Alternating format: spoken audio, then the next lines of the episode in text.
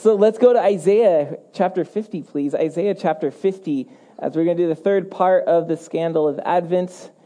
The scandal of Advent is simply that God becomes a servant to us. He doesn't ask us to come up, he comes down. And that's what we've been looking at. So Isaiah has four songs that look forward to this servant who's going to come. And we find out in the New Testament that the servant is Jesus. And so we've been looking at how he has served us and then how we can become models of that servanthood to others. So Isaiah 50 is the text tonight. A traveler walked into a dark forest just as the mountains were about to swallow the sun. That worried him, the idea that it was getting darker. But the traveler needed to reach town that night.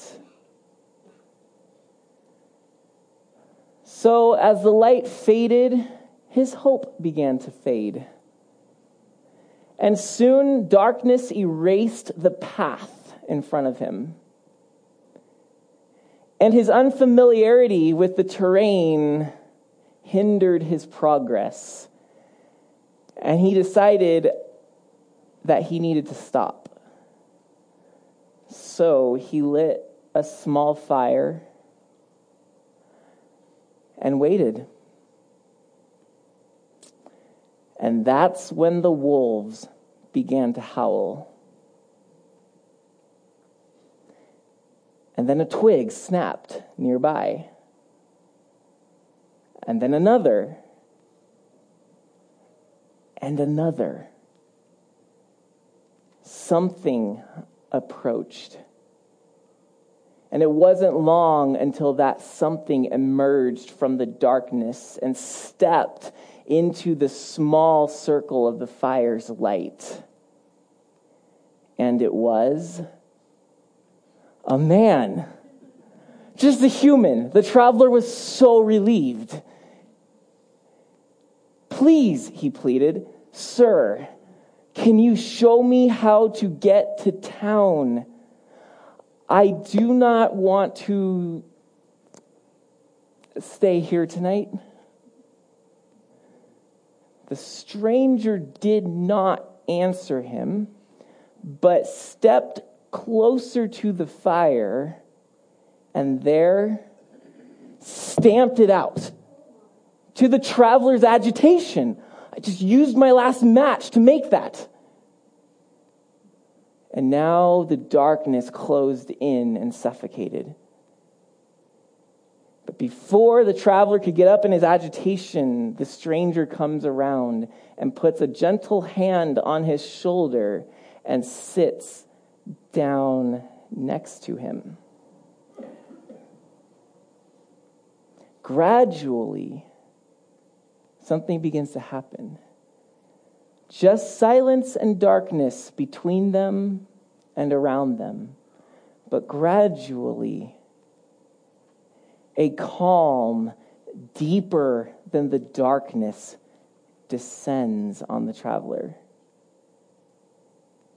And rather than fearing the night, he begins to hear the night. An owl hoots overhead. Crickets play their midnight sonata all around. The trees whisper their secrets carefully as the breeze moves through them he also began to see the night. The tops of the jagged trees knifing into an inky black sky littered with diamonds. The shaggy hair, the age worn face, and the tattered clothes of the stranger next to him. And and the path. He could, he could now make out the path, enough so that he could continue traveling on it. That's when the stranger finally spoke. He leaned over and he said, If you want to see in the dark, you have to sit with the dark.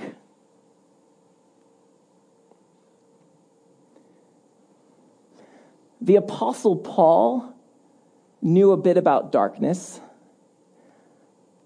As he would go from city to city with the fear of persecution, sometimes violent rejection, not knowing always what lay ahead of each city, where provisions would always come. Would there be work? Who would be there? Would anybody receive the message? Is this ship going to go down like the last one? Are we going to be robbed on this road?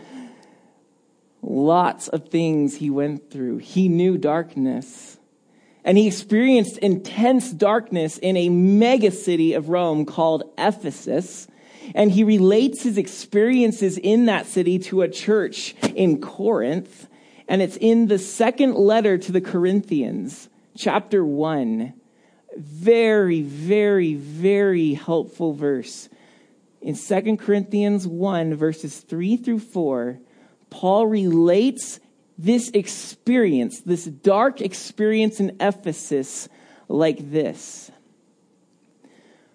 Blessed be the God and Father of our Lord Jesus Christ, the Father of mercies and the God of all comfort, who, this God, comforts us in our hardship so that we can comfort others in their hardship with the very same comfort we receive from him. Or put a slightly different way, but the same, God comforts us in our darkest night so that we can sit with others in their darkest night with the same presence, the same it's okay that we receive from God. Compassion has been defined as being so in tune with your own darkness that you can sit with others in the dark.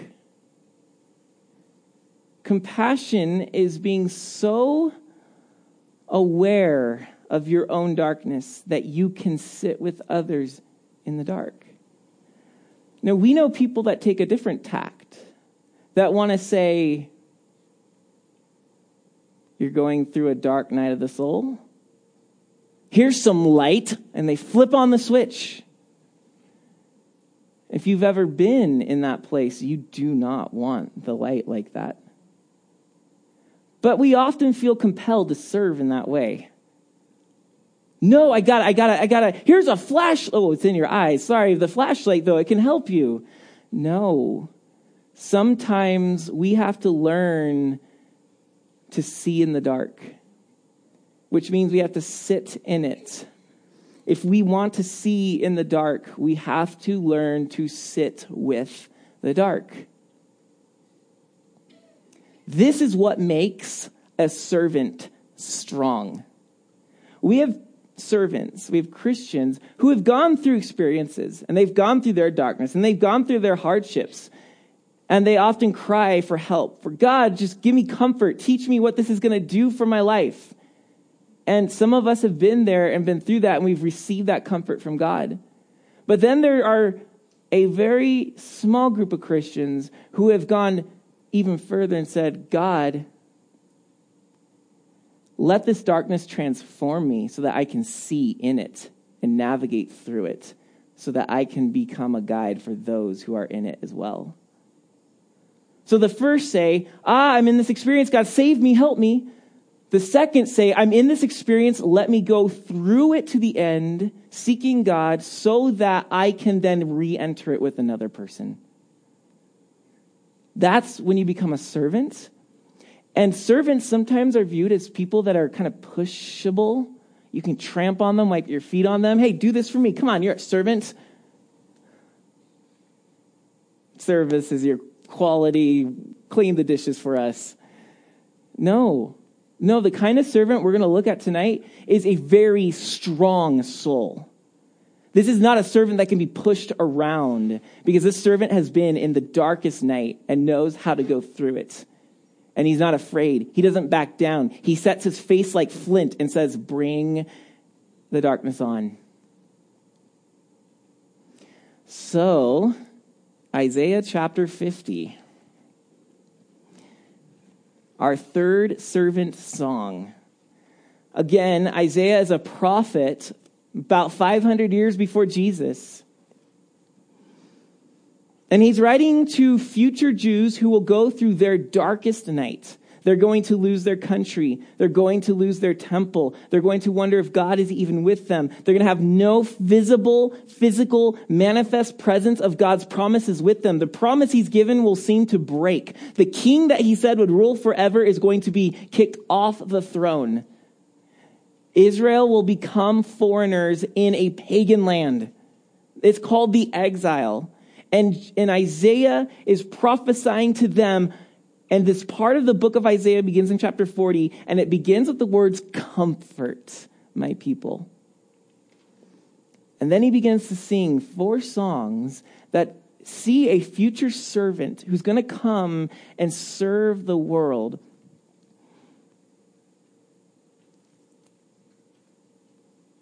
And Isaiah knows the darkness they're going to go through, and he's going to say, This servant's going to go darker because he's going to be your helper. He's going to be your light. He's going to be your salvation. So, in Isaiah 50, the song actually begins in verse 4. We pick up The Lord God has given me the tongue of those who are taught that I may know how to sustain with a word him who is weary. The servant is going to have this tongue that is taught in a way to speak to the weary, those that are trodden, those that are at the end of their rope, and give them strength. The strong servant can give others strength. Now, how does he gain this experience? It's not an easy path as we're going to see.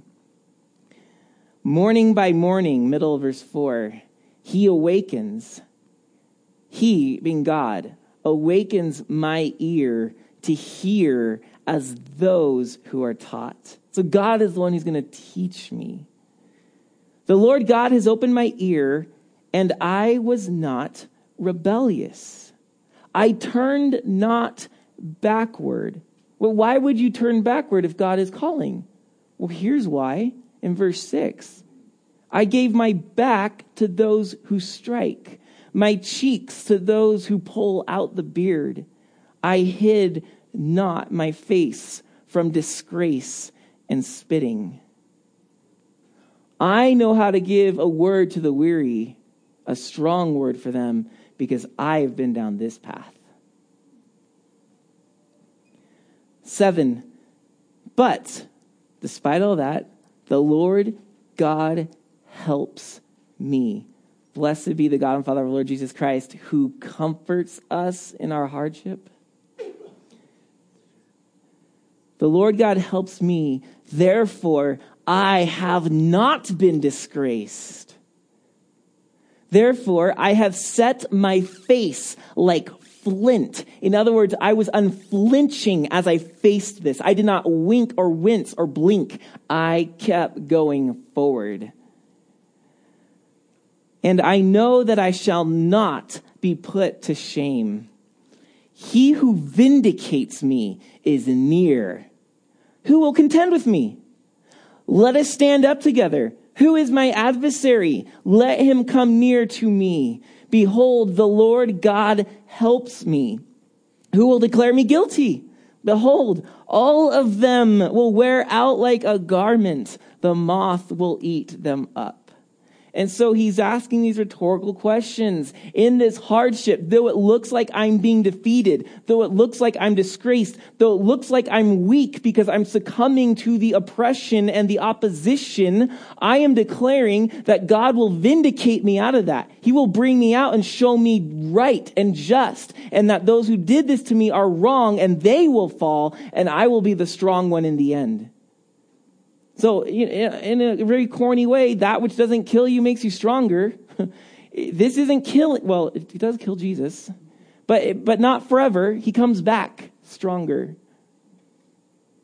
And so, all who go on the path that follow God, and that path takes them to things that, what's not the religion that I bought. So, verse 10. Who among you fears the Lord and obeys the voice of his servant? So this seems like it's now Isaiah talking. So the servant has been talking. Now Isaiah is going to comment Hey, who among us fears the Lord and obeys the voice of this servant? The one who is such a servant, he walks into the hardship ahead of us. Who obeys the voice of this servant? How can you not listen to a servant who's gone through this? People that have gone through these things have something to say. You know people like this. There's just something about their words. They know what they're talking about because they're often not talking about themselves because they've gone through enough pain to realize that self doesn't matter. This self has been beat up to death. I now live for others. So, who wouldn't listen to the voice of this servant? Let him who walks in darkness and has no light trust in the name of the Lord and rely on his God. In other words, when you come to the dark path in the dark forest, know that you can trust and rely on this God because he, as you've read, has already been in a darker, deeper forest. You can trust in this servant. He has served us by going on ahead of us and visits with us in our dark times. So, 11, behold, now this is a warning.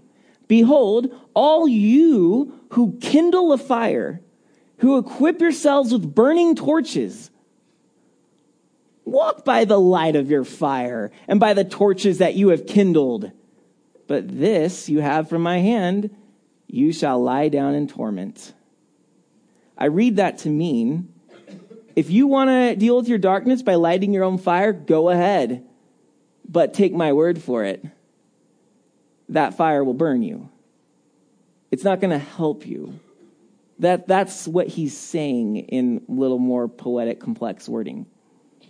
So go ahead and light your own fire, but I'm choosing to follow the servant through the darkness, not light my own flashlight or something.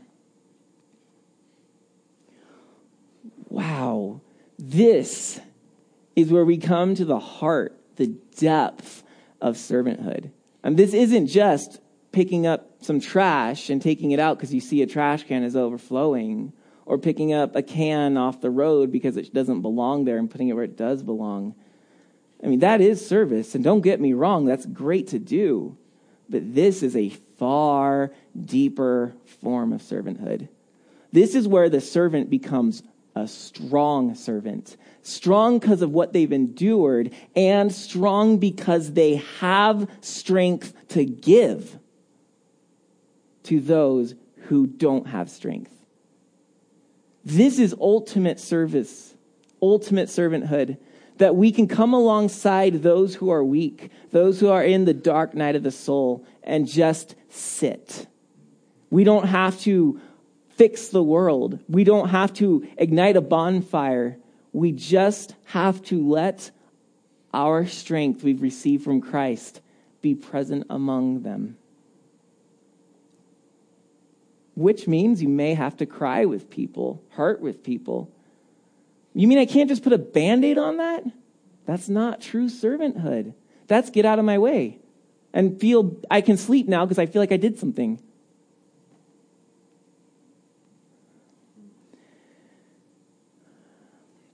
In John 13, we see the servant.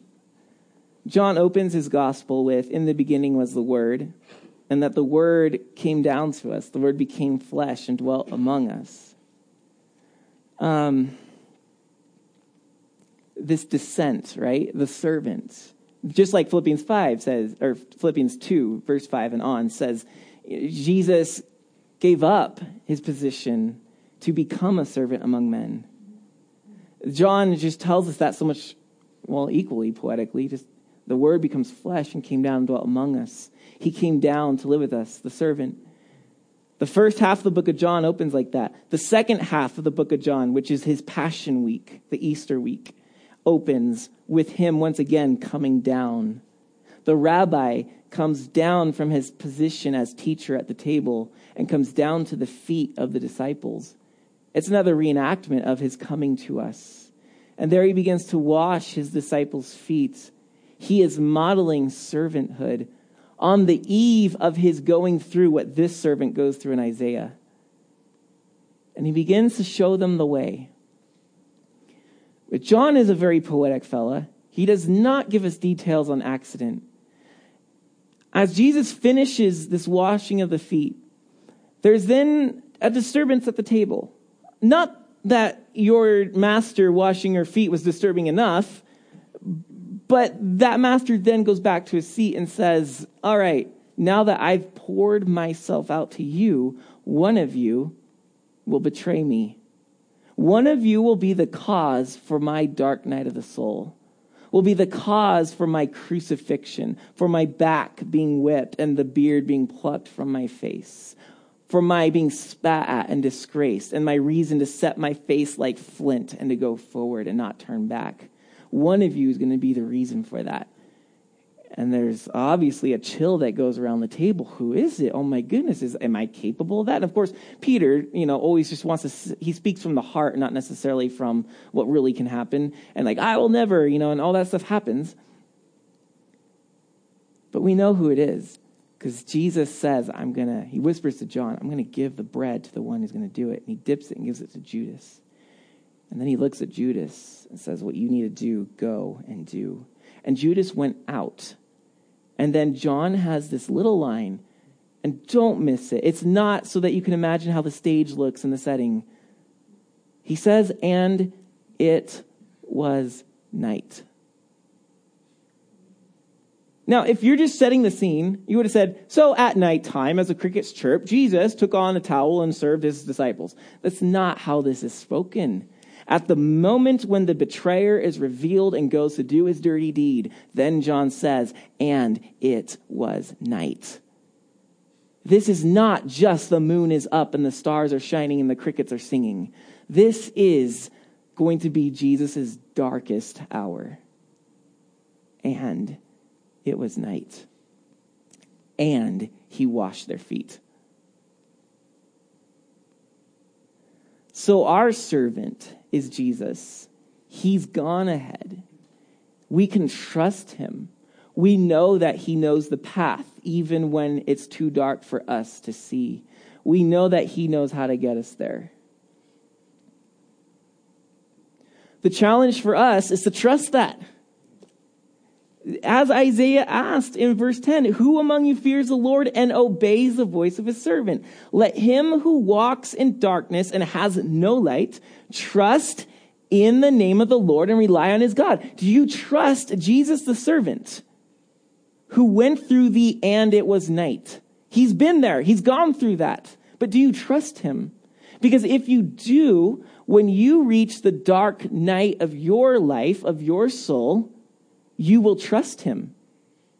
You will not do what Isaiah warns you against. You who kindle a fire. Kindling a fire is what you do when you don't trust God.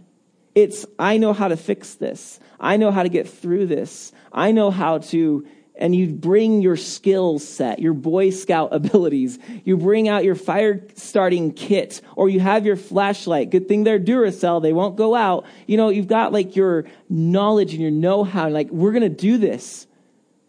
But Isaiah is warning and saying that's not the path of transformation. That's the path of escape.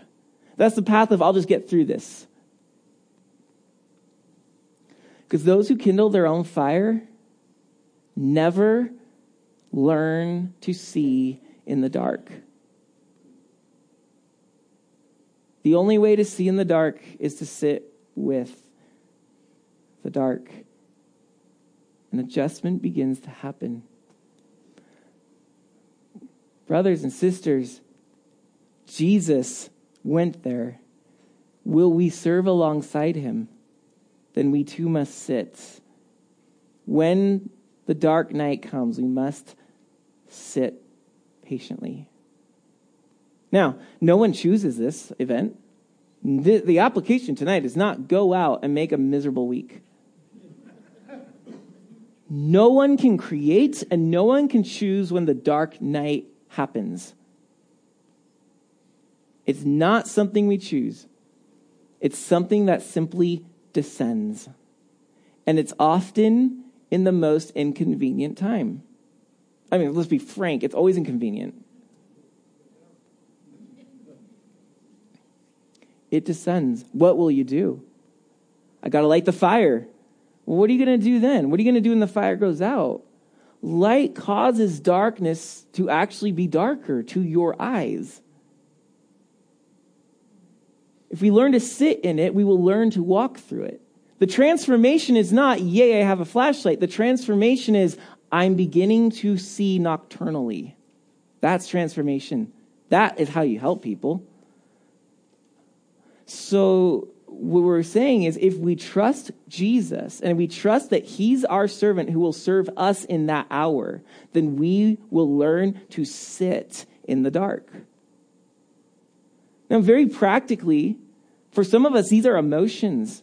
And we're really good at stifling emotions and just, yeah, they're not happening. Be happy, be happy, and you do your happy eating, you do your happy binge watching, you do your happy people you hang out with. We surround ourselves with distractions and things that kind of lift us up momentarily, but all that is is lighting a campfire or turning on a flashlight. It has a lifespan, and then the darkness returns.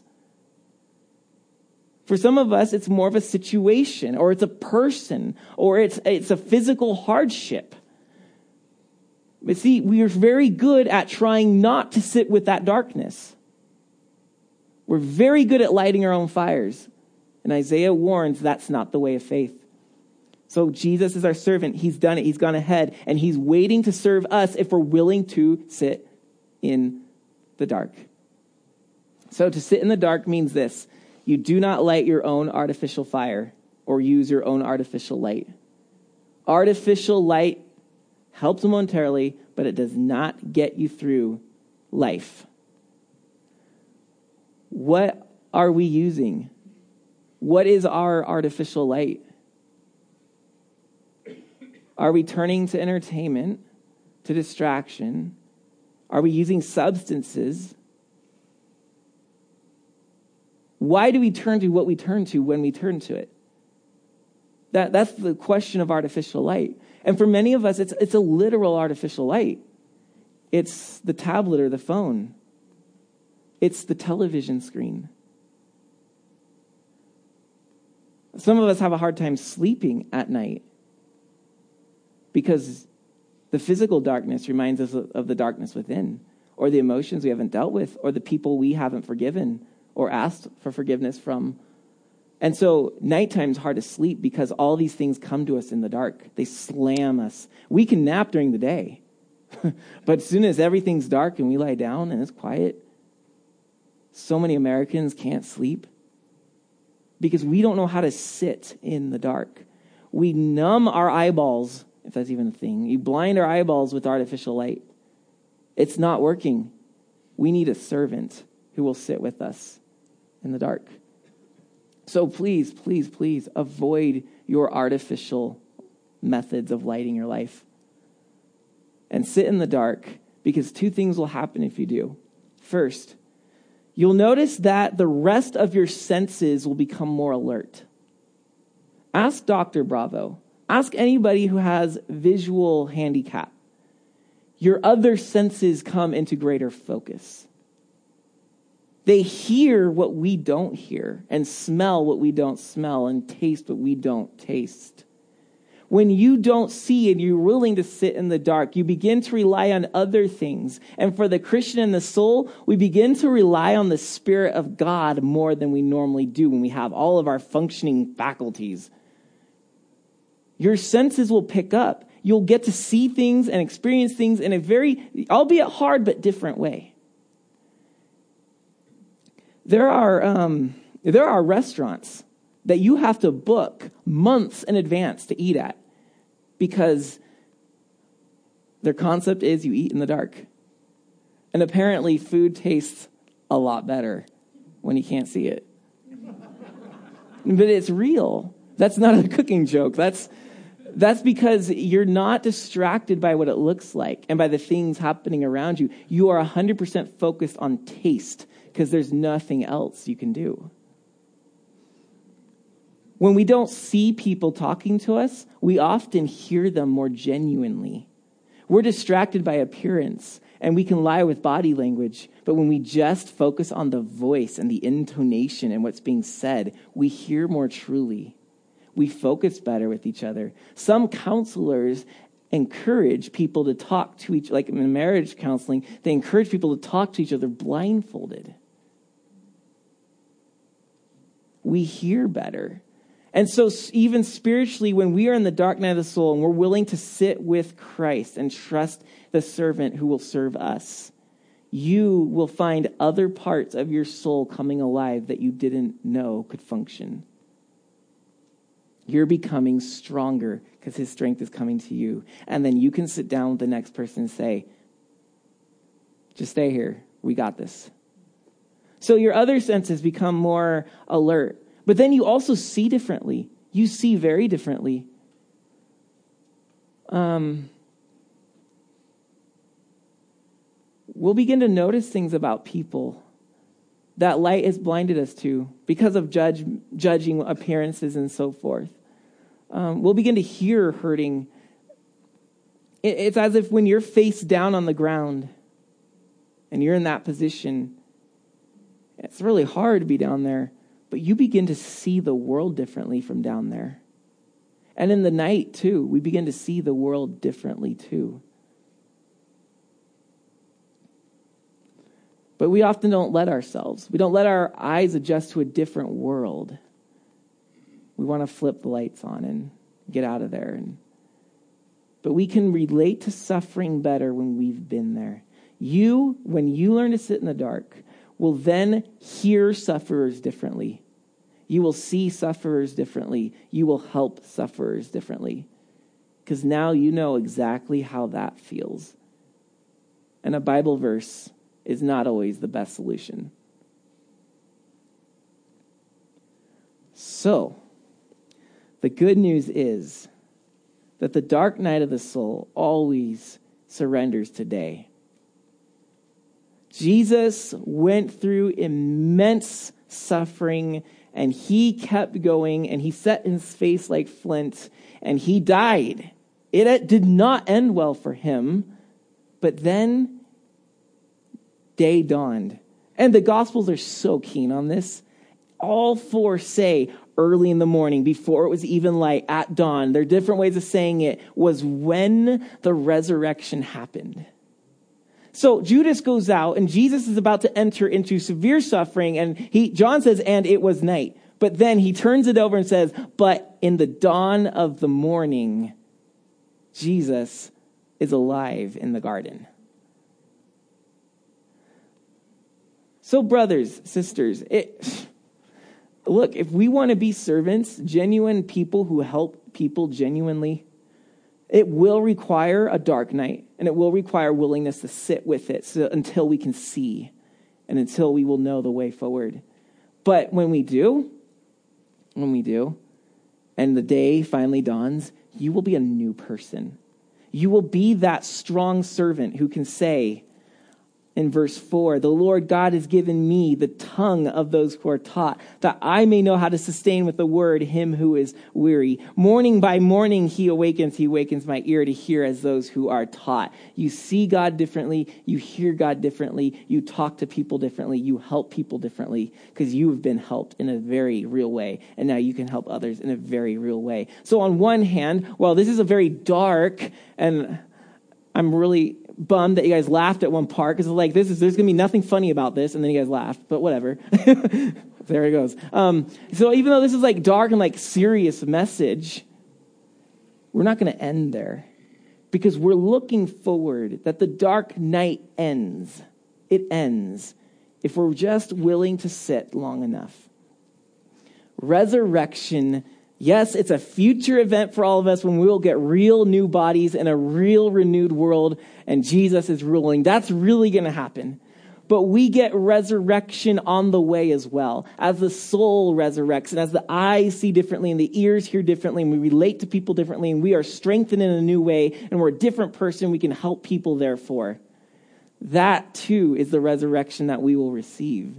So, yes, dark and hard, but day and transformation.